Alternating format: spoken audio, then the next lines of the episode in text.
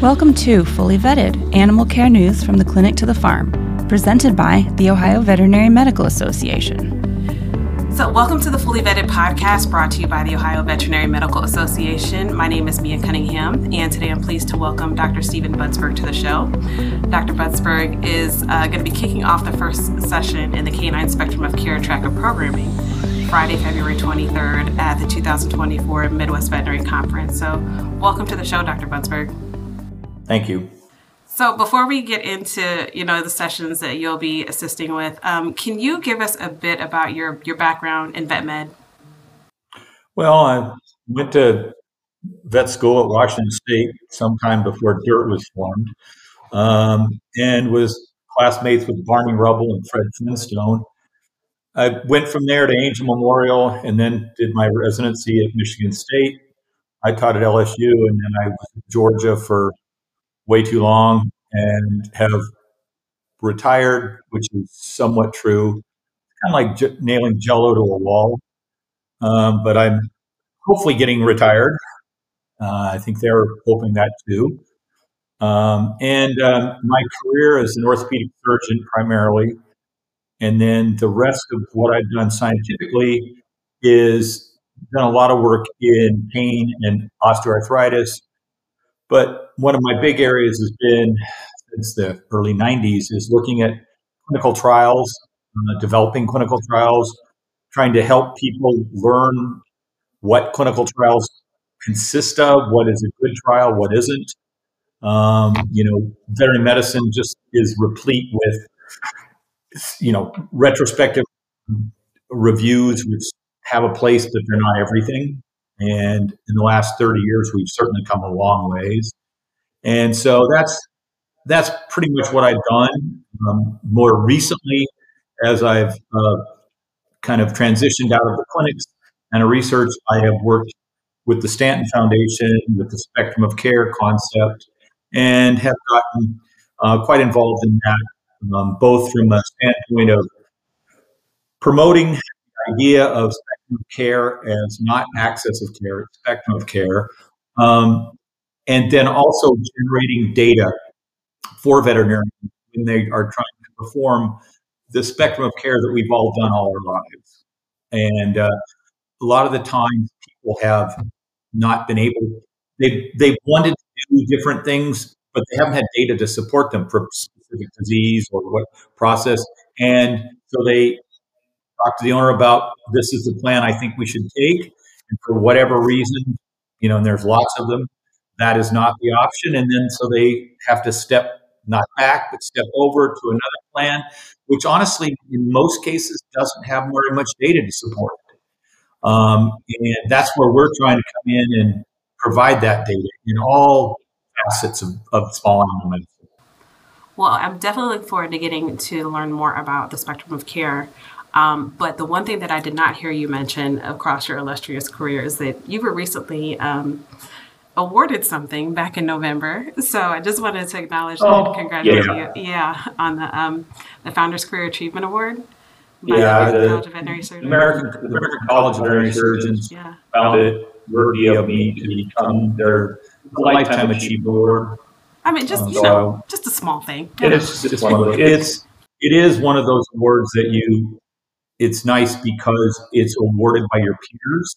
Okay. And that probably makes it more special than any other awards you might win from some other institution. These people know.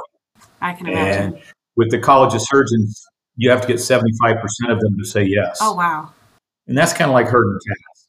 I mean, getting 75% of surgeons to say anything is pretty limited. uh, we're all legends in our own minds. So, yeah, that happened. That was fun.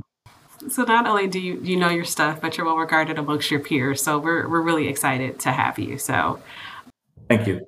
Well, as I mentioned, you're going to be kicking off the series with an introductory section on spectrum of care. So if we can start there, because I feel like we've been hearing the term spectrum of care quite a bit. Um, but it still might be a relatively new concept for people. So, in a nutshell, can you explain what spectrum yeah. of care is and, and why it's such a hot topic now? Well, I think one, the term spectrum of care has been hijacked by a lot of different people, just like you've had all sorts of terms. evidence-based medicine has been hijacked. There's, you know, you got to watch it. But what you what people need to understand is spectrum of care is a concept. It is not synonymous with access to care. Okay, but it is a methodology of providing veterinarians and with and owners with a spectrum of options when treating a specific problem. I think that's the most important way or the easiest way to think of it. And probably the example that we all use is, you know, if if a primary care vet has a, a patient and a client and they recommend referral and either the owner can't they're not geographically able, variety of reasons, that comes off the table. Then it basically boils down to, and still part of the whole access is what is the veterinarian's knowledge base? What do they feel comfortable with? What are what do the owners feel comfortable with? And so it's a it is a spectrum of choices for a given problem. And part of what Stanton Foundation is trying to do is, as I said, alluded to earlier, is providing um, in more information so that when you're in that spectrum, you can say, okay, if this isn't this isn't the choice you want to make, then here are some other options, and here's some data to support those options. They're not they may not be as high in the percentage of success, but they're they're they're options for more. So it's basically trying to everybody educated. And in the second part, when my talk is basically two parts. The first part is talking about spectrum of care, which, uh, and the second part is talking about cruciate injuries within the context of spectrum of care. But I think it's really important to remember that spectrum of care is not based solely on finances. In other words, they can't afford the quote gold standard, which can't stand that term. But and so now we're in spectrum of care. No, spectrum of care is from no treatment to all the way to whatever is considered the optimum treatment. It's all of that. And again, it's all based or predicated on, as I said earlier, the knowledge base, their comfort level with what they can do, their facilities, their equipment, the owners, you know, values their finances, one of the part, but it's not the only part. And I think we need to keep emphasizing it's not all about money. Okay, so that's because a common misconception. Practice, practice, yeah. yeah, practicing spectrum of care, veterinarians can still make a living. I think that's really important to understand. Is this isn't the Wild West where you just try anything.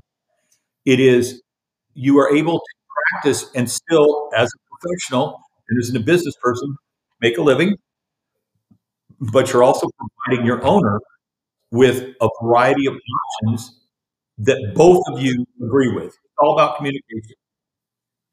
One of the things I think really important to, to note is that many times when people start talking about spectrum of care, veterinarians, especially owner veterinarians, get very concerned about the litigious nature about, oh, we, if we don't do the state of the art, we could get sued.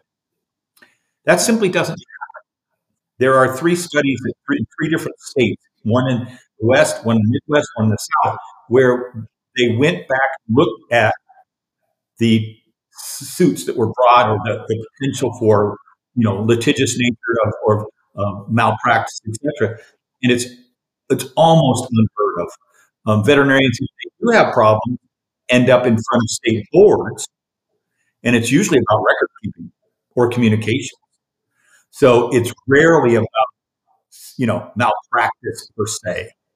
And so we have a, that's one of the big hurdles is to get people to say, well, I'm not going to offer anything but the top of the line because I don't want to get sued. And that's just not, the data doesn't support that, that theory.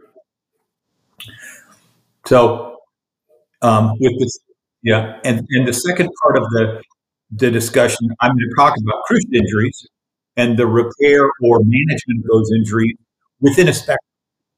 Everything from no treatment, which we you know we have some data where that is, to one of the osteotomy type repairs. There's a number of them, um, which are considered the, gold standards, and one has got more data. What's really interesting with cruciate injuries, we actually have really good data on a variety of techniques done in very good clinical trials. So we can come along and say, yeah, the TPLO, which is the most common acronym, um, osteotomy, we have great data that shows that 95% of those dogs get back to the previous where they were prior to the injury, which is the most expensive um, and takes the most technical knowledge. You have to be, you, know, you have to really know what you're doing to do those. Then the extracapsulars, and there are a variety of Good God, there's like 30 of them now. I don't know. I lost count. Everybody gets their acronym and they're happy. Um, but they all do basically the same. Okay. Then you get into the middle, which are the kind of the old, quote unquote, old school, the um, extracapsular techniques. And we have data that shows that Many of those dogs improve. Now, do they get to the level of the TPLO?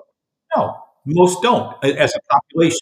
There are individuals that do, but when we do clinical trials, we look at populations. But from a, from a technical standpoint, they're easier to perform. They're not, more people can do them well. And from a cost standpoint, they're anywhere from one fifth to one fourth the costs, and you know, depending on where you live geographically, etc. So you know, maybe one half So you're talking about a significant cost difference, but are they, you know, clinically? Uh, do they clinically do it well?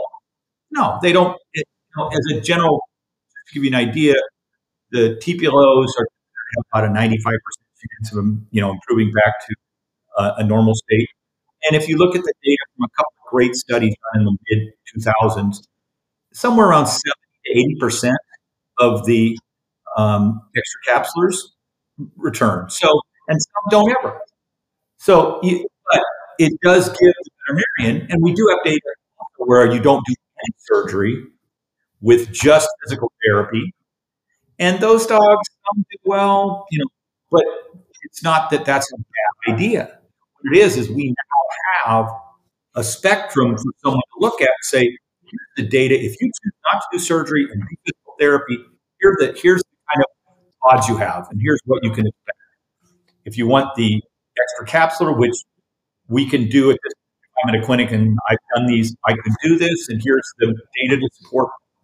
Or we can refer you to a surgeon who does this, and here's the data. So it's one of the few places where we really have a great set of data to you know give people all of those options. And we're going to talk. So it sounds like our attendees are going to be in phenomenal hands and walk away with tools that they can use like most immediately. Um, well, so yeah, I think that's yeah, important that's for goal. people to hear. Yeah. And I think one of the things that, you know, we get questioned about as well, believe it or not, is just kind of like what your um, lecture style is like. So if someone comes and sits down in your session, um, is it going to be interactive? Like, you know, what can they anticipate when they sit down with you? Yeah. Um, all four of the people that are going to be giving talks, um, they're all interactive. Uh, in fact, we're, you know, it can be interactive to a point. Um, at, some point, you, if you have some people that are very aggressive or very, you know, persistent, I'll be polite, uh, you have to move along. But uh, certainly, um, having given some of these talks, you know, you stop and you ask, you know, does anybody have questions or, you know, is there something somebody wants to say before we move on to another point? So they're not going to be the standard lecture. You sit there and, you know, listen and at the end maybe ask a question or two. We, we do have interactive between all from all of the, the lecturers and the, the, the um, participants. So we'll just transition from there to the final session because you're you're going to be um, moderating a, a, a panel right. discussion for us, and there are several several reputable doctors that will be participating. Um, yep. Robert Knapp, Mike Dyer, Jenessa Winston, Elizabeth Rozanski, and Dr. Emily Cobb. Can you give us kind of just like a feel of like what the purpose of the panel is? Yeah, there's if you look at those people and you look at their professional situations, you've got general general practitioners, a couple of um, owners of uh, clinics and you have some academics. And the goal is to, for each one of them to be able to, you know, one, discuss their, um, the topic they talked about, and if people have questions, and, you know, but the real goal is to be interactive about, you know, asking questions. And one of the first questions that comes up is, you know, can we be finan- can this be financially, you know, doable for us in practice? And Mike Dyer, who's one of the the um, speakers, has owns multiple clinics, and you know, he can he'll speak to that. Um, and you know, some of the other ones we're going to be talking more about the the options.